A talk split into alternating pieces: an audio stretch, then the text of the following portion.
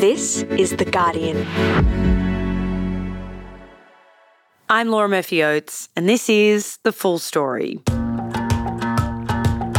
During the election campaign, Guardian reporters have been speaking to people around the country who are voting for the first time. This federal election, more than 1.2 million people are first time voters. Most of them are young people who have only become eligible to vote in the past few years. Is this all your first election, the first federal election you voted? Yeah. So why are you leaning towards Labor? I feel like they don't like do really do like much for us. It's just like more like money and kind of things. But I think more Labor has some aspects that do kind of benefit the citizens. And others are new citizens. This is your first election?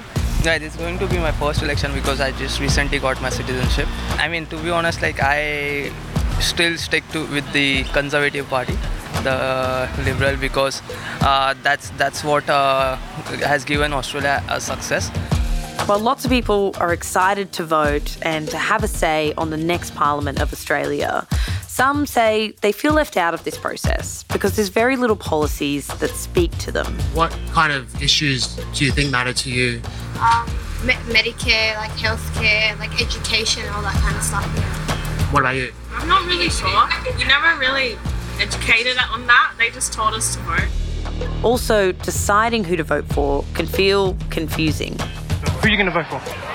I'm not too sure. I mean, I'm 18 now as well, so I need to vote, but I need to do my research. Where do you get your information about that sort of stuff? I go and talk to my family or something, ask them, because I have no idea about an election. So today, we're speaking to first time voters about what they care about and breaking down some key voting questions. Today, Australia's first time voters. It's Tuesday, the 17th of May.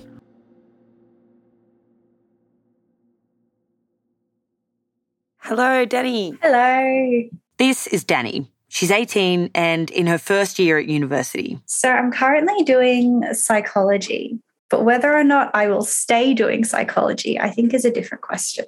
Uh, Laura? Yes. Yes. This is Chung. She's 40 years old and a former accountant with two kids under the age of three. Yes, it's very hard. Uh, I need I uh, every day. Um, I wake up early and uh, look after them, prepare for something, and afternoon I go to school for study English and give them childcare there.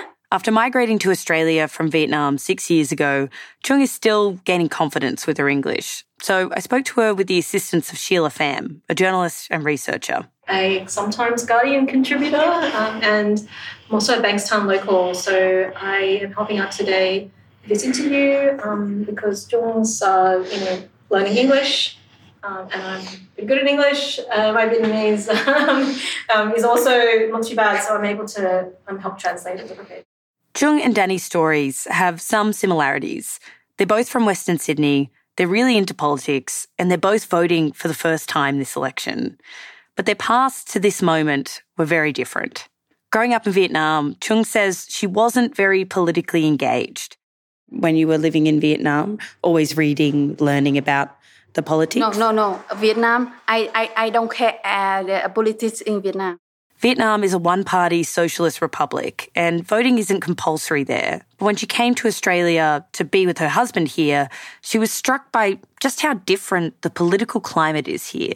Yeah, so it's a, Australia's a democracy, not like in Vietnam. Yeah, yeah. And uh, uh, he, uh, Australia, and they had a free speech, free every you can do. Yeah, speak uh, and you can talk, you can. Nói chung là tự do về uh, speak yeah. Freedom of expression. Yeah. How did that feel coming from Vietnam to here with that, such a big difference? You know, did you? How did that make you feel coming to a democratic country? You know, uh, my country. If you don't have the money, if you sick, you can die. It's Australia. You don't have the money. The the government they have give give the um, give you là sự sống không có bỏ cho chết á. Yeah, so the government won't leave you for dead and they will look after you here. Yeah, better. Yeah, you don't have money, you can uh, still uh, live. Now she's big into politics. She watched the leaders' debates during the campaign, and she gets the news wherever she can. I, I read the, the newspaper uh, and I hear the radio because I like uh, politics. Yeah, and I can uh, know I know uh, everything a little bit. yeah, yeah, yeah. So, where do you go to get that information? Uh, I, I hear the uh, SBS Vietnamese and uh, I read the uh, paper what, what, uh, your your Guardian. your Guardian and uh, Sky News. You're not just saying that 'cause uh, Seven here. News. Uh, yeah, Yeah. yes, uh, something because I don't have free time. Yeah, and I can read a little bit, uh, three five minutes uh, a day. Mm. Yeah, I, I read uh, quickly. A turning point for her was when she met Vietnamese Australian lawyer Tu Le at a community event.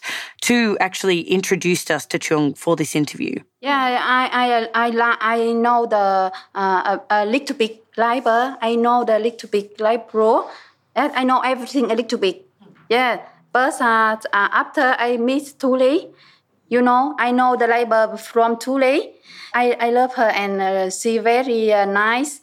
Tu Le made headlines this year when she ran for pre-selection in the Western Sydney seat of Fowler, but was sidelined in favour of high-profile Labor candidate Kristina Keneally in a move that's been criticised as a huge failure on diversity. Even though Chung is voting in a different electorate, the electorate of Blaxland, this was disappointing for her. Community Vietnamese, uh, and they very disappointed for when Tu Le no have a, a re, re, Pre-selection. re- Yeah, Were, and were you personally disappointed? How did you feel about that decision? Yeah, I'm very upset. I'm very uh, upset because uh, I want to uh, have uh, one Vietnamese woman, young and uh, clever. But Chung is still voting for Labor, mostly because of their promise to make childcare cheaper. Childcare is very expensive, and if I go to working work, I earn money not enough for pay uh, the, the, the childcare for kids. For Danny, her entry into politics started with something that happened when she was just in primary school. In 2013, there was a really big typhoon that hit my mum's hometown in the Philippines, and we lost quite a few relatives in that. And I just remember having absolutely no idea what was happening because I remember my mum being quite upset at the time. And what had happened on our end was that we had all this family in the Philippines who suddenly we didn't hear from for almost two weeks. More than 6,000 people died in Typhoon Haiyan. The overall damage in the Philippines was estimated at $5.8 billion. And that was really, really scary. But I think being the age that I was, I really didn't understand the gravity of what was actually happening. But it wasn't until Danny was in high school and around 13 or 14 years old that she connected this disaster to climate change. So it wasn't until later when I actually learnt more about climate change, learnt more about the issues, and really spoke to my mum about it that I was really able to understand just how significant like an event it was and really be able to connect the dots between climate change and foreign aid and how people of colour really are deeply impacted by it.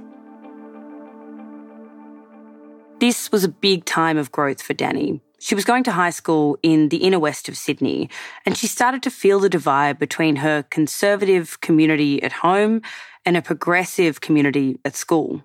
I'd grown up in a really, really Catholic community. I remember I would go to school, and a lot of the year 11s and 12s, so a lot of the senior students were actually volunteering for the Yes campaign. They were volunteering with Jenny Leong, who was the MP for Newtown, where my school was at the time.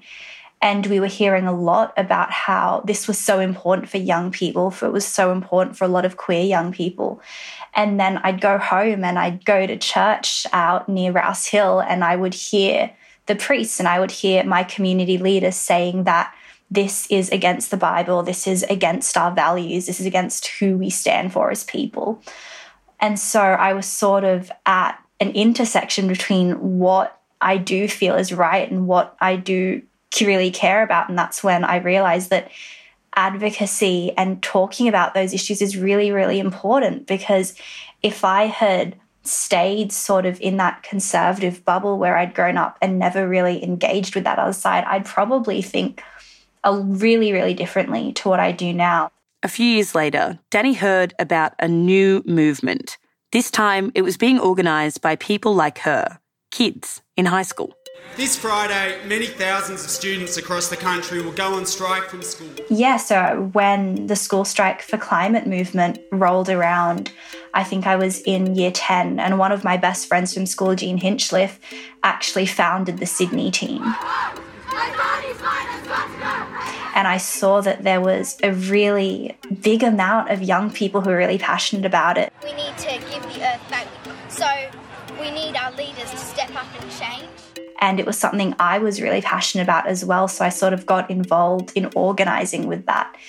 The first thing I did as a climate strike organiser was I actually spoke at a Sydney climate strike about my family's own history.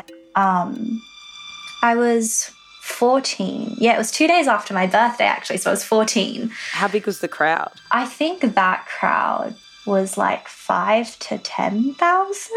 What was that like for you, seeing that crowd? I think that first crowd was absolutely terrifying. I remember it was at town hall and it was so it was the side of Sydney town hall where there are like the steps that go up and then you're a few meters above the crowd when you're talking. And I remember reading off my phone and I was shaking so much. I was worried that I just like dropped my phone into the crowd as I was talking. I was absolutely terrified. Um, but at the same time, seeing so, so many people who had come together was also really empowering. And so I felt really, really like excited to be there, but also terrified I was going to say something stupid, which I think is just natural when you're in front of that many people. Yeah. I mean, how did you feel afterwards? I know when you do a big public speaking event, it's sometimes hard to come mm. down from the stress of that. Yeah. No, I felt, I think afterwards, I'm pretty sure I just got char time, got on a bus home, and then just went to sleep for like 10 hours. I was just tired. From there, she organised protest after protest after protest. In the background was the 2019 federal election. We had a lot of um, mobilization. So we were getting kids out of school and also in their spare time to help us campaign on the 2019 federal election to vote in a government who we felt would take better action on climate change. And unfortunately, that didn't happen. So a lot of school strike organizers watched the election together and we were devastated by the outcome of the federal election just because we weren't expecting it at all. And people were crying. That's how upset people were by it. And then the next morning, we had a meeting and we organized the next national climate strike, which ended up being the biggest environmental mobilization in Australia's history. Despite their passion for politics, both Chung and Danny say they haven't really been taught much about voting or about politics. The only information that the government has given to Chung about how our election works was during her citizenship test that she took last month where she learned about how many seats were in the upper and lower house, a little bit about the major parties, but not much else. How many seats there were? Is that right? Uh, up, up, up, up about, about seven, seven, eighty. I mean, you might know more than me. There's also a lot of misinformation online leading up to the election, especially around Labor's relationship with China. Okay, so you're seeing, correct me if I'm wrong, yeah. but people posting about Labor being in collaboration with China, mm. and that kind of speaks to Vietnamese voters. Mm. They're worried about yeah. about that. Is that right? Yeah, I don't know. They try the uh, with uh, uh, labor or liberal. I don't know. You're you saying you don't know the truth between yes. the different posts? Yes. Danny says her formal education on politics was pretty minimal as well. I think people like are forced to have some vague understanding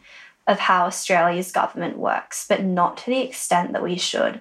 And I think we see that a lot in this in the way that a lot of people think that if you don't vote for a major party, you're wasting your vote. And what that shows to us is that people aren't taught enough about how preferential voting works. And I know that I definitely wasn't taught in school how preferential voting works. I'm really grateful that I went to a really great public school that told us to stay engaged with things that impacted us. But I'm pretty sure the last time you really engage with Australia's parliamentary system is in year six, when you get on a bus and go to Canberra and visit like Parliament House Yeah. and the War Memorial. But other and Questacon, And Questacon, importantly. and you do the vertical slide. And I remember the vertical slide more than I remember anything else. And Danny says neither major party is really speaking to young people and the things that they care about. I don't think Australian politics tries to engage young people enough in the sense that politicians are out here trying to talk to young constituents in their parties. Because I think some politicians don't even talk to their constituents in their um, in their electorates that are adults. But I think young people in Australia have issues that they're really passionate about, and we're really fortunate that a lot of young people are passionate about issues in a political way and that we have the tools to mobilize and to talk to one another. And so I think a lot of young people vote on those issues rather than voting necessarily for a figure or like an idolized figure in the same way that a lot of politicians in America become idolized. Rather than voting for parties or for figures or for symbols, they're voting on issues that they care about. And they take those issues to heart when they go to the polling booth. Next, Guardian reporter Matilda Bosley on the key things first time voters need to know.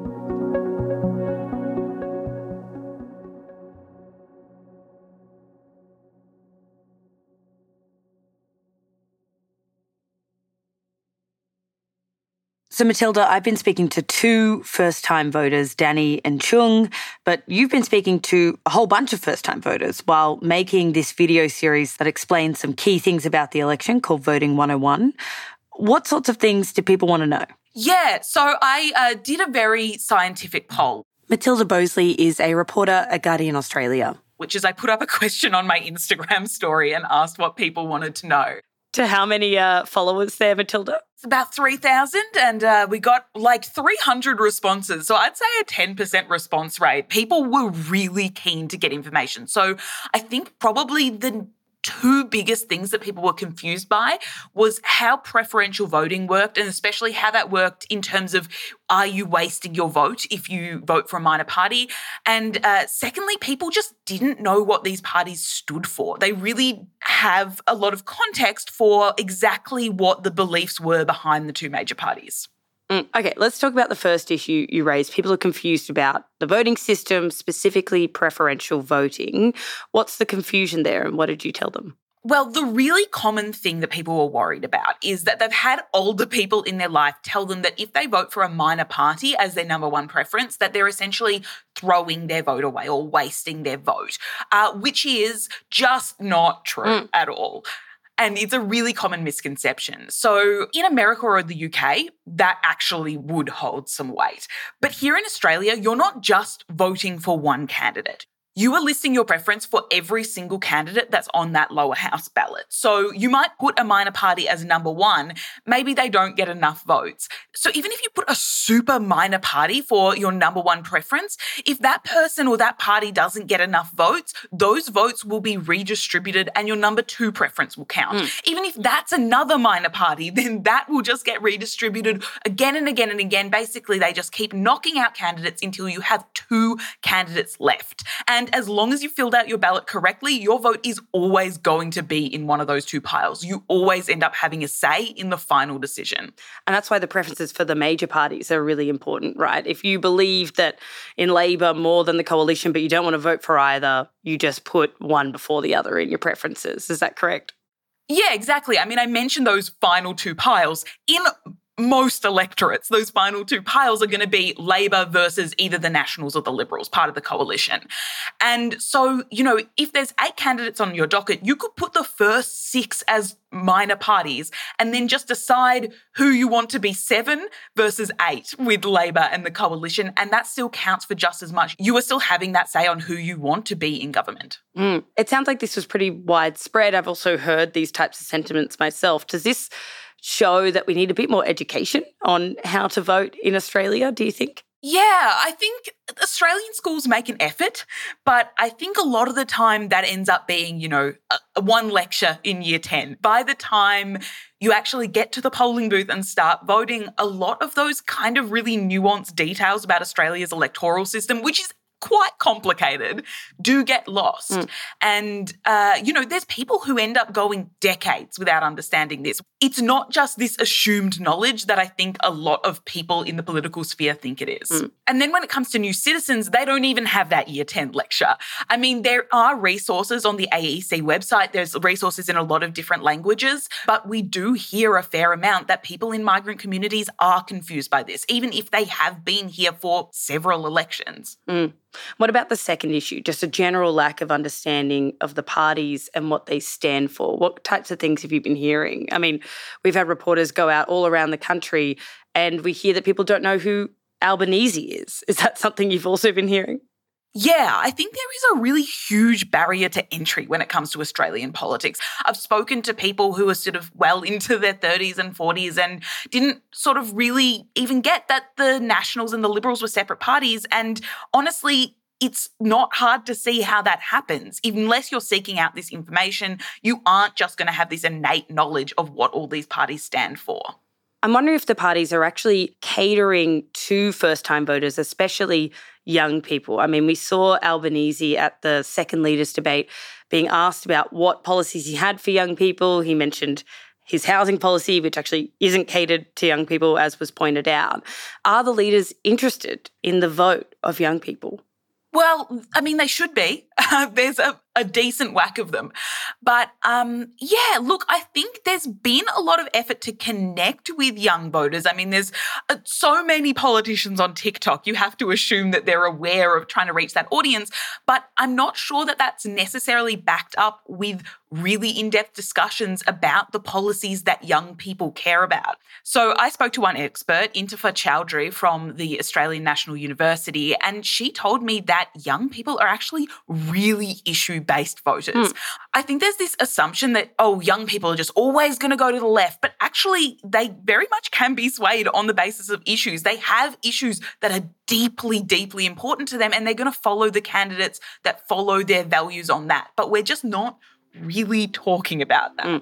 Another big issue is that many young people just don't feel represented enough in the current parliament. It's a bit stuffy at the moment. It's just not diverse enough. And we have some stats to back this up. So, a Plan International survey that was conducted by YouGov of more than a thousand young women and gender diverse people. And what they found was about 82% said that there should be diversity targets. They wanting proactive action to make this happen. And 90% of young women believe that our parliament should be more diverse, should actually reflect what Australia's society looks like. Mm. Okay, so I'll let you go back to filming Voting 101 for this afternoon. Yeah, gotta prepare just in case there's a hung parliament.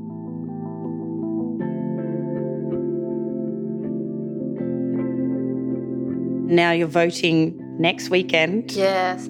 How are you feeling about that? I'm very excited.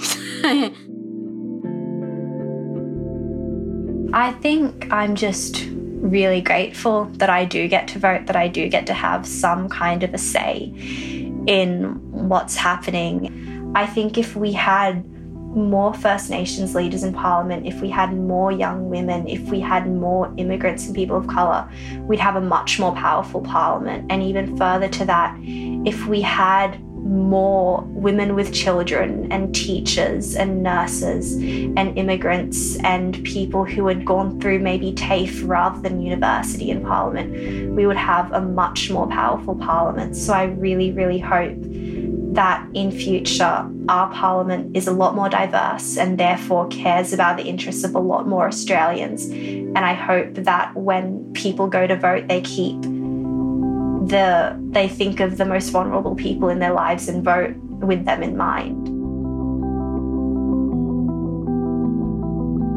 Thanks to Plan International for their help with this episode. Danny is a Plan International youth activist, and you can read more about her and the other youth activists at plan.org.au. You can also find all of Matilda's Voting 101 series, plus some Guardian reporting on first time voters at theguardian.com. We've put a link to all of the above on the full story page.